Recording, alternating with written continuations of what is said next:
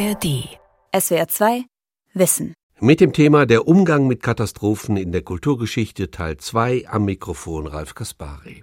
Ein Erdbeben, ein Terroranschlag, ein Lawinenunglück, ein verheerender Großbrand, diese Ereignisse kommen regelrecht aus heiterem Himmel, vollkommen unerwartet. Plötzlich und ohne Vorankündigung greifen sie ins Leben ein und können in Bruchteilen von Sekunden hunderttausendfach Leben auslöschen. Katastrophen sind also eine Begegnung mit einer feindlichen, unkontrollierbaren Macht. Das gilt gerade für die hochtechnisierte Moderne, die ja auf Beherrschbarkeit und Kontrolle setzt und die gerade deshalb von Katastrophen im Mark erschüttert wird. Hören Sie dazu den Vortrag von Sabine Appel, Autorin mit Schwerpunkt Europäische Ideengeschichte. Am 1. November 1755, am katholischen Allerheiligentag, ereignete sich in der portugiesischen Hauptstadt Lissabon ein verheerendes Erdbeben. Nach heutigen Rekonstruktionen hatte es eine Stärke von 8,5 bis 9 auf der Magnitudenskala. Lissabon wurde praktisch komplett zerstört und zwischen 30.000 und 100.000 Menschen fanden dabei den Tod.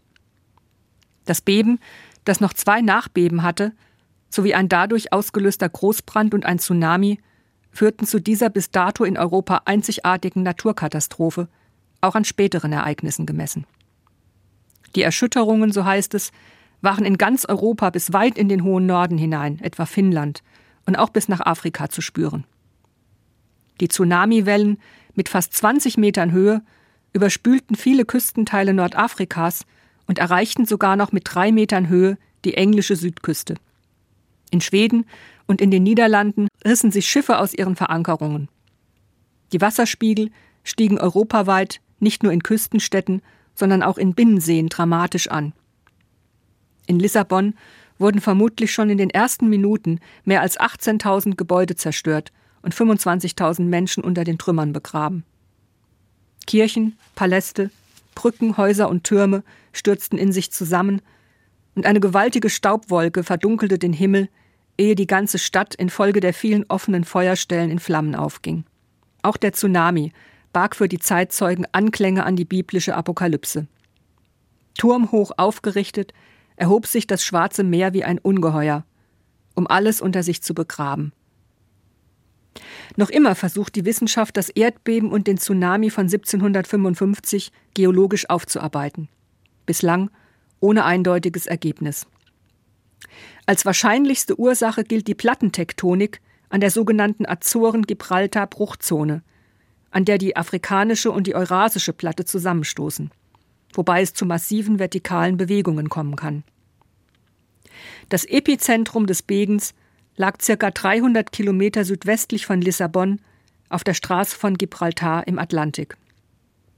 Ein Geowissenschaftler hat 2005 die Annahme einer Subduktionszone ins Spiel gebracht, an der sich die schwerere atlantische Platte unter die leichtere Kontinentalplatte schiebt, was erhebliche Spannungen im Gestein aufbaut.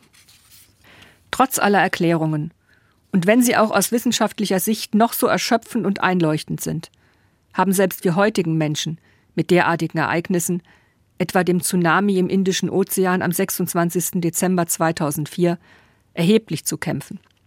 Nicht nur wegen der dramatischen Szenen, der massenhaften Zerstörung, der verlorenen Menschenleben, sondern weil man gegen derartige Ereignisse offensichtlich nichts machen kann, jedenfalls nichts, um sie zu verhindern. Erdbeben, anders als die Folgen des Klimawandels oder die Zerstörung durch Kriege, sind auch nicht von Menschen gemacht, jedenfalls in der Regel nicht, sondern sie finden statt. Die Erde macht sie mit sich selbst. Seismographen können sie ankündigen, sodass es immer ausgefeiltere Frühwarnsysteme in den klassischen Erdbebengebieten gibt, um Schutzmaßnahmen ergreifen zu können. Seismogramme zeichnen sie minutiös auf. Im Nachhinein kann man die Ereignisse in allen geologischen Zusammenhängen rekonstruieren, aber abwenden kann sie niemand. Bis heute nicht. Die dramatischen Bilder der Zerstörung, die Erd- und Seebeben hinterlassen, bringen Menschen, die sie erleben, an ihre Grenzen. Mythische Bilder werden dabei reaktiviert. Der biblisch geschulte Mensch erinnert sich an die Sintflut, an die Apokalypse, ans göttliche Strafgericht, und für kein Ereignis sonst scheint der mittelalterliche Ausspruch Media vita in morte sumus, mitten im Leben sind wir vom Tod umgeben, passgenauer zu sein. Menschen, Schicksalsgemeinschaften, Familien, Dörfer und Städte werden ad hoc aus dem Leben gerissen. Mit der menschlichen Schöpfung, der Gestaltung der Erde von Menschenhand, wird in kürzester Zeit Tabula rasa gemacht. Menschen werden von den Trümmern begraben, andere Überlebende sehen die Trümmer des eigenen Lebens vor sich oder die Ruinen einer gerade noch blühenden Stadt. Manch einer, manch eine fragt sich vielleicht, warum. Sie fragt es unbewusst, mit dem Gestus einer kulturgeschichtlichen Konditionierung und wahrscheinlich ohne Erwartung einer gültigen Antwort. Wer sich vor rund 270 Jahren die Frage stellte, geriet dagegen mitten hinein in die virulenten theologischen und philosophischen Debatten des Zeitalters und an die Schnittstellen von modern wissenschaftlicher Weltsicht einerseits und tradiert theologischer Weltbetrachtung andererseits. Schon die Augenzeugenberichte des Erdbebens von Lissabon sind mehr oder weniger aufgeladen mit den entsprechenden Deutungsmustern, die später die gelehrten Welt umtreiben würde.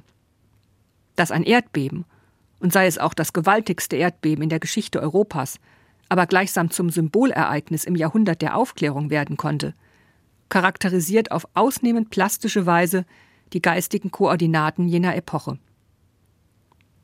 Wie es um den Menschen bestellt war, im göttlichen oder auch nicht göttlichen Universum, was der Schöpfergott mit uns vorhat und ob es ihn überhaupt gibt, wie er das Böse in der Welt zulassen kann, also eben auch ein solches Erdbeben, was mit dem Zufall ist, mit der Kontingenz und mit einem möglichen Sinn.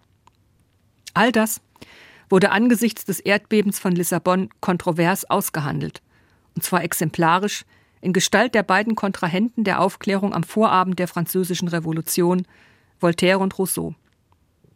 Voltaire hat einen wunderbaren satirischen Roman über alle diese Fragen geschrieben, in dem auch das Erdbeben von Lissabon seinen Platz findet. Condit oder der Optimismus. Der naive Titelheld, der nicht ganz zufällig deutscher Abstammung ist und von einem überspannten Philosophielehrer namens Pangloss erzogen wurde, wird Augenzeuge aller nur denkbaren menschlichen Grausamkeiten, Katastrophen und Monstrositäten. Er erlebt die Gräueltaten des Krieges, er leidet Schiffbruch, wird Zeuge des Erdbebens von Lissabon, gerät in die Hände der Inquisition, sieht viele Menschen, darunter auch seinen geliebten Philosophielehrer, gehängt, gevierteilt, verbrannt, zerstückelt, ausgepeitscht, an die Galeere geschmiedet oder sonst wie von seinen Mitmenschen drangsaliert oder grausam zu Tode gebracht, unter anderem wegen der Religion. Dennoch behält er bis zum Schluss seine philosophisch untermauerte Lebenseinstellung, nämlich die Überzeugung, in der besten aller möglichen Welten zu leben. Und mit dieser bewahrt er sich auch auf wundersame Weise seine im Kern glückhafte Existenz, die den Gefahren ein ums andere Mal weitgehend unversehrt entkommt und die immer wieder die Kraft hat, von vorn anzufangen. Das ist unter anderem eine Persiflage auf die Leibnizsche Philosophie, die allerdings derart vereinfacht und karikiert dargestellt ist, dass eigentlich niemand annehmen kann, sie sei eine ernsthafte Kritik. Voltaire liebte das Stilmittel der Satire und mit diesem geißelte er auch die Missstände seiner Zeit. Aber eben auch allzu überspannte Philosophien, die nicht dazu taugten, mit den Angelegenheiten und Kalamitäten der Welt umzugehen in einem langen Gedicht mit dem Titel Poem über das Unglück von Lissabon oder die Untersuchung des Axioms Alles ist gut, hatte er sich bereits vor seinem Konditroman mit dem metaphysischen Optimismus des Briten Alexander Pope auseinandergesetzt. Angesichts des Erdbebens von Lissabon fragte er sich, das also ist der Ausdruck der ewigen göttlichen Gesetze und der Gerechtigkeit? Hat Gott sich hier an den Menschen gerecht oder ihre Sünden bestraft? Welche Sünden haben die Kinder begangen, die unter den Trümmern des Bebens begraben wurden? Sind die Laster der Menschen in Lissabon größer als die der Menschen in Paris oder London, die sich dem Genuss des Lebens hingeben, während in Lissabon die Erde alles verschlingt? Wie sollte man angesichts dieses Infernos den Glaubenssatz beibehalten, dass alles gut ist, dass alles notwendig ist, dass Gott in seiner unergründlichen Weisheit am Ende alles zum Besten bestellt hat und auch dieses Leid ausgleichen wird. Gott, der Allmächtige, ist gerecht. Dieser Glaubenssatz ist nicht zu halten. Er wirkt eher indifferent, dieser Gott, kalt, ohne Mitgefühl, und die Menschheit, sie wirkt verloren in einer Welt der Atome. François-Marie Arouet alias Voltaire stellt hier alles zur Disposition. Aber er kommt am Ende nicht zu einer atheistischen Haltung, wie man es ihm unterstellt hat und wie es ihm auch Rousseau unterstellt. Eher brüskiert er mit den drastischen Gegenüberstellungen und den allfälligen Fragen, die sich angesichts dieses Unglücks ergeben, die betrogenen Philosophen, die unter den Trümmern liegen und immer noch schreien, alles ist gut. Eine solche, im Kern auch immer noch spöttische Sichtweise bei all dem Grauen passt auch weit besser zu Voltaire als ein pessimistischer Atheismus, den er schon mit dem Schlusssatz seines langen Gesichts konterkariert. Da zitiert er nämlich einen Kalifen der alten Zeit in seiner letzten Stunde, der dem unendlichen göttlichen Wesen alles das übergibt, was nicht Teil seiner Unendlichkeit ist, aber umso mehr der menschlichen Welt. Die Fehler, die Übel, das Bedauern, die Unwissenheit. Zitat Er hätte hinzufügen können die Hoffnung. Das ist der letzte Satz des Poems. Bereits einige Zeilen zuvor hieß es Eines Tages wird alles gut sein. Das ist unsere Hoffnung. Bereits heute ist alles gut. Das ist die Illusion. Dass er einem Kalifen das letzte Wort lässt und keinem Vertreter der christlichen Welt, zeigt, wie universell und transkulturell Voltaires deistische Einstellung ist. Was er aufgibt, und nur das demonstriert das Gedicht über das Erdbeben von Lissabon, ist die tradierte Auffassung, die Übel der Menschen, ob es sich nun um schuldlos erfahrenes Unheil oder um die Konsequenzen seines eigenen bösen Tuns handelt, stünden in einem ursächlichen Zusammenhang mit der göttlichen Schöpfung und als könne man hier, auf diesem Wege, die entsprechenden Antworten finden.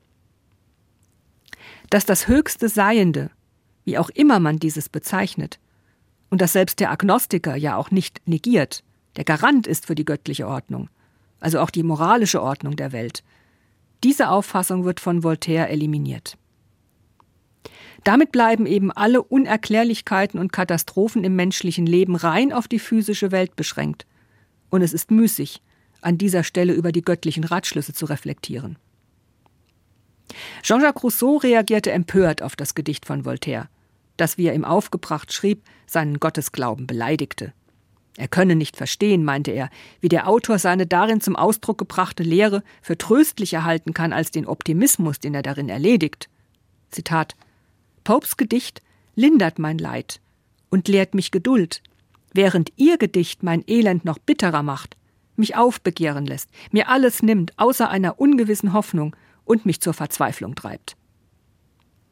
Pope und Leibniz verstand Rousseau in der Weise, dass sie den Menschen zur Geduld anhalten, um ihm gleichzeitig zu sagen, dass sein Elend eine notwendige Folge seiner eigenen Natur und der Einrichtungen dieser Welt sei.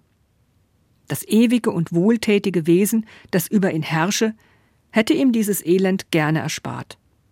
Und da es nun aber geschah, war es vom Schöpfer genau so gewählt, dass es das geringstmögliche Übel mit so viel Gutem wie nur möglich vereinte. Und wenn der Schöpfer die Welt insgesamt nicht besser gemacht habe, dann deshalb, weil er sie nicht besser machen konnte, nämlich mit dem Menschen darin. Schuld am Übel der Welt ist nach Rousseaus Auffassung allein der Mensch. Zitat Ich begreife nicht, wie man die Quelle des moralischen Übels woanders suchen kann als beim freien Menschen, der sich selbst vervollkommnet und insofern auch verdorben hat.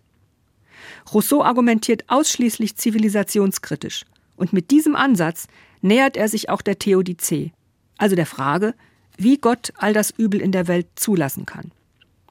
Alexander Pope fasste es in die Formel to vindicate the ways of God to man, Gottes Wege dem Menschen gegenüber zu rechtfertigen.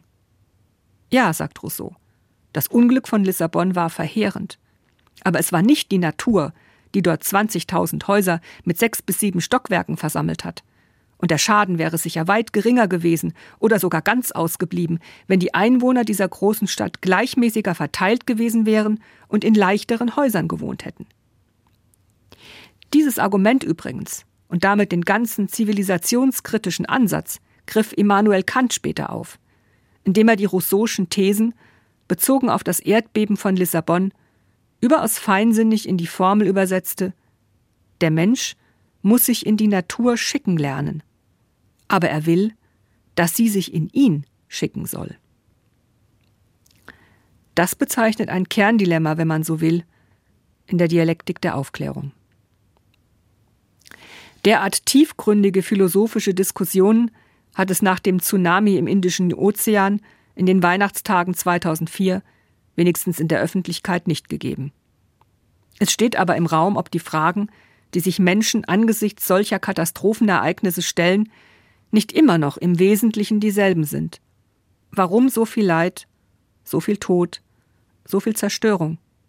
Und wenn es einen Gott gibt, wie kann er es zulassen? Die Fassungslosigkeit angesichts der Katastrophe scheint sich nicht wesentlich verändert zu haben. Sie ist vielleicht sogar noch größer geworden, in einer weitgehend säkularen und durchtechnisierten Welt der Machbarkeit und der Planbarkeit, in der ein solches eruptives und zerstörerisches Ereignis der Natur für die Menschen schlechterdings eine Zumutung ist.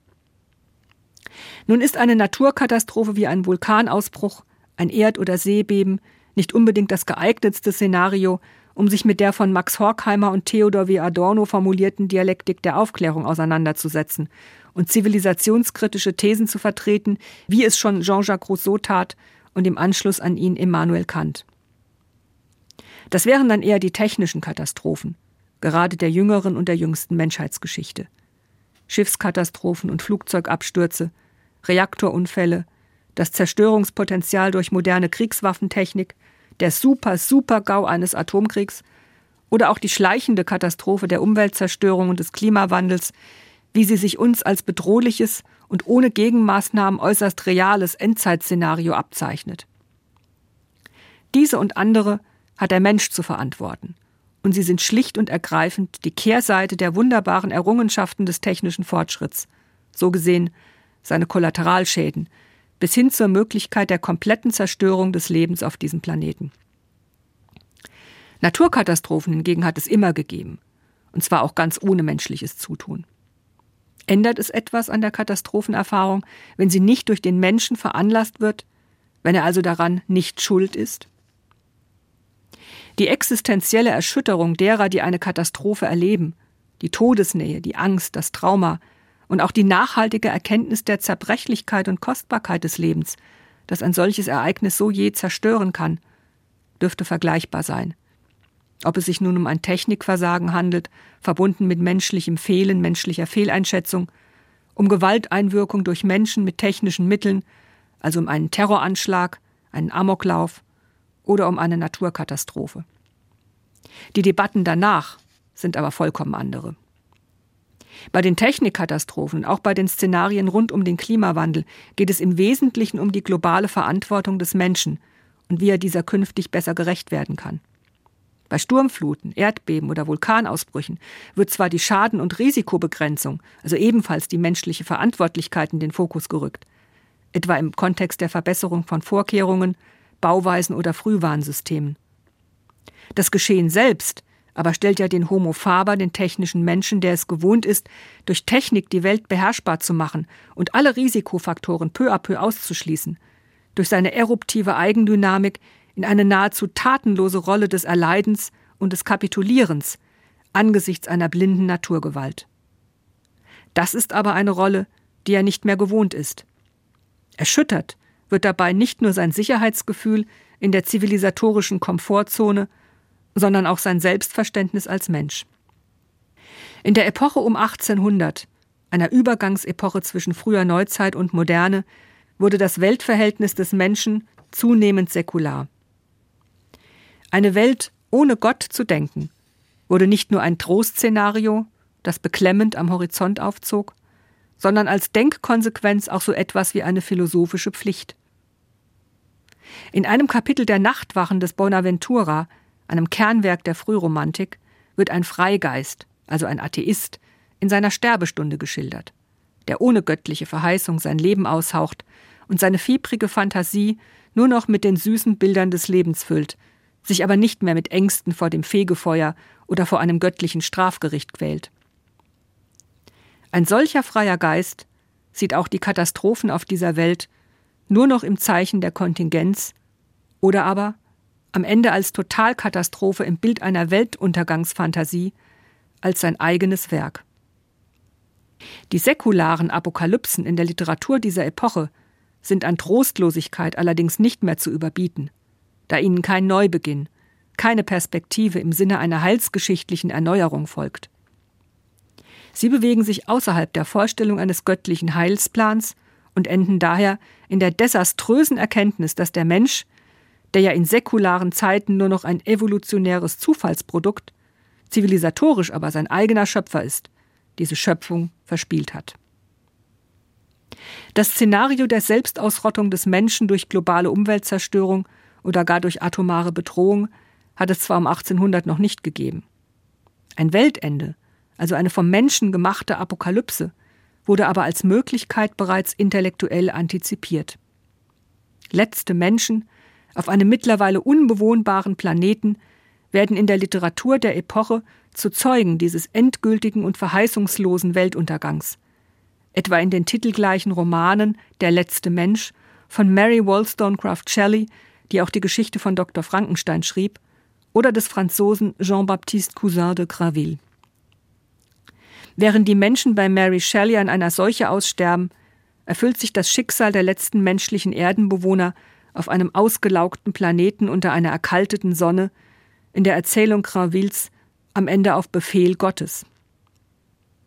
Bei dem deutschen Dichter Jean Paul verkündet hingegen der Erlöser höchst selbst, Jesus Christus, bekannt als der Gottessohn, dass es diesen Gott gar nicht gibt, dass wir alle vaterlos sind, also auch er. Die Apokalypse, die er verkündet, hat Jean Paul als Vision eines leeren Himmels, als ein Weltende ohne Auferstehung und erneuerte Menschen, 1796 in seinen Roman Sieben Case eingefügt. Aber was sonst in der biblischen Apokalypse eigentlich die Einleitung eines Neuanfangs war, die Auferstehung der Toten am jüngsten Tag, das Weltgerichten, das Kommen des Messias, der die Welt neu machen wird, wie er sagt, das steht hier im Zeichen einer Ewigkeit, die ohne Heil ist und somit endgültig. Sie ist das Nichts, tiefe Nacht. Zitat Oben am Kirchengewölbe stand das Zifferblatt der Ewigkeit, auf dem keine Zahl erschien und das ein eigener Zeiger war. Nur ein schwarzer Finger zeigte darauf, und die Toten wollten die Zeit darauf sehen. Zitat Ende. Aber sie sehen nichts. Die verdunkelte Sonne bleibt dunkel, und die Ewigkeit liegt auf dem Chaos, zernagt es und keut es unendlich wieder. Wie dieser Weltuntergang genau aussieht, genauso wie die verbrannte Erde, die der Mensch hinterließ in seinem Wahn, sie beherrschen zu wollen. Ein lautes Schlachtfeld, so heißt es, in der Rede des toten Heiland vom Weltgebäude herab. Eine rote Dampfsäule, die sich über die arme Erde bäumt. Viel Rauch und blutende Menschen, die einander in den verwundeten Armen liegen. Die Schlachten des Ersten Weltkriegs haben sehr viele Zeitgenossen als eine vorgezogene Apokalypse empfunden. Und die Dichter haben dies auch so in ihren Werken verewigt.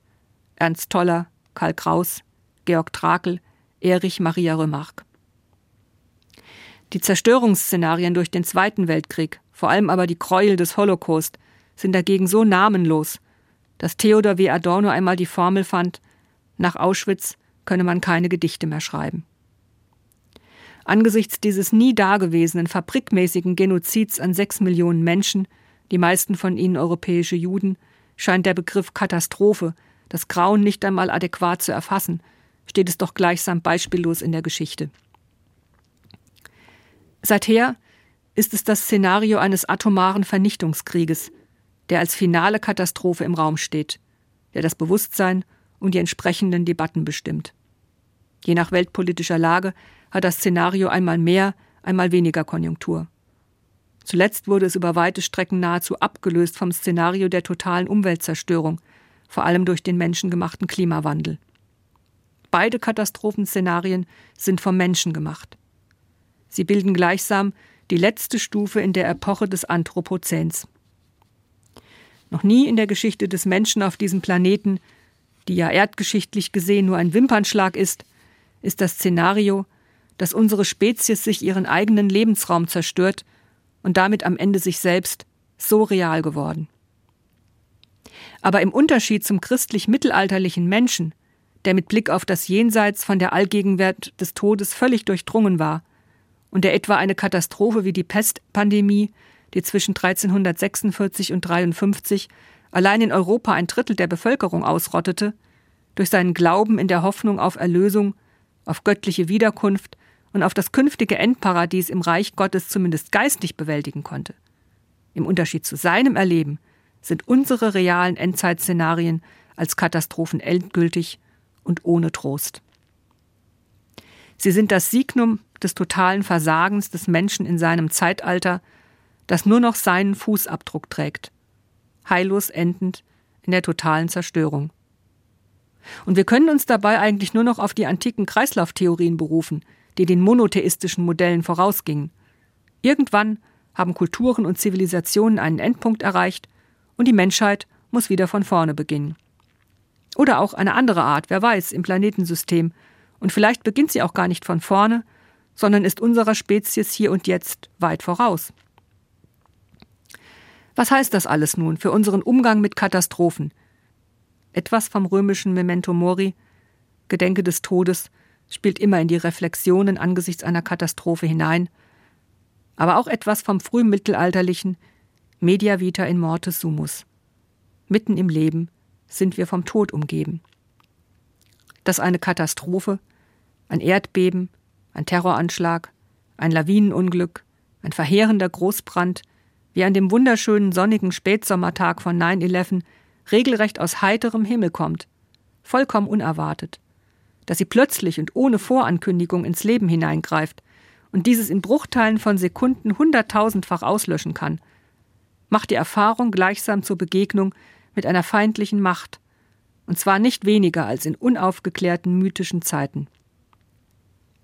Die Schriftstellerin Christa Wolf schildert in ihrer 1987 erschienenen Erzählung Störfall, die den Reaktorunfall von Tschernobyl im April 1986 zur realen Grundlage hat, den Einbruch des Unfassbaren in das menschliche Leben, aufgegliedert in eine kollektive und eine individuelle Katastrophe, die die Ich-Erzählerin an einem einzigen schönen Frühlingstag miteinander verschlungen erlebt. Da ist die unsichtbare und ungreifbare Gefahr der atomaren Strahlung nach dem Reaktorunfall, der durch die Medien geht und gleichzeitig wartet die Protagonistin minütlich auf Nachrichten vom Ausgang einer riskanten Operation ihres Bruders an einem Hirntumor. Dass der Begriff Katastrophe, wörtlich Wendepunkt, aus der antiken Tragödie kommt, lässt sich auch an dieser literarischen Verarbeitung eindrucksvoll nachvollziehen. Die Erfahrungsdimension der Katastrophe aber macht sinnfällig, dass unser Leben eigentlich immer auf Messers Schneide steht. Die persönlichen Katastrophen, die Menschen erleben, sie sind ohne Zahl. Und auch hier sind es Wendepunkte, Zäsuren, Abschiede für immer, physische oder seelische Tode. Wieder sei auf einen kulturellen Ertrag aus der Sattelzeit um 1800 verwiesen. In berühmten Gemälden, Erzählungen, Schilderungen und anderen künstlerischen Formen wurde zu der Zeit die unsterbliche Ikonographie der exemplarischen Katastrophenerzählung geschaffen und zwar in der rückblickenden Verarbeitung des Untergangs von Pompeji im Jahre 79 nach Christus durch den Ausbruch des Vesuvs, der mehrere antike Städte zerstörte. Bedeutende Ausgrabungen inspirierten 1700 Jahre später die romantischen Gemüter, um mit den komplett erhaltenen Szenen des Alltags in Pompeji, einer wohlhabenden römischen Stadt, die der Vulkan unter seiner Asche begraben hatte, ein Sinnbild für die Vergänglichkeit für die plötzliche Unterbrechung des Lebens zu sehen, für seine Zerbrechlichkeit, seine Kostbarkeit, für die Anwesenheit des Ungeheuren, nicht Planbaren in unser aller Leben, das alles von einer Sekunde zur anderen auslöschen kann. Das Memento Mori aus der römischen Zeit, in einem Ritual wurde dieses dem siegreichen Feldherrn vorgehalten, ist zeitlos gültig und behält sicherlich seine mahnende Kraft. Das war SWR 2 Wissen heute mit dem Thema der Umgang mit Katastrophen in der Kulturgeschichte Teil 2. Sie hörten einen Vortrag von und mit Sabine Appel, Autorin mit Schwerpunkt Europäische Ideengeschichte. SWR 2 Wissen. Manuskripte und weiterführende Informationen zu unserem Podcast und den einzelnen Folgen gibt es unter swr2wissen.de.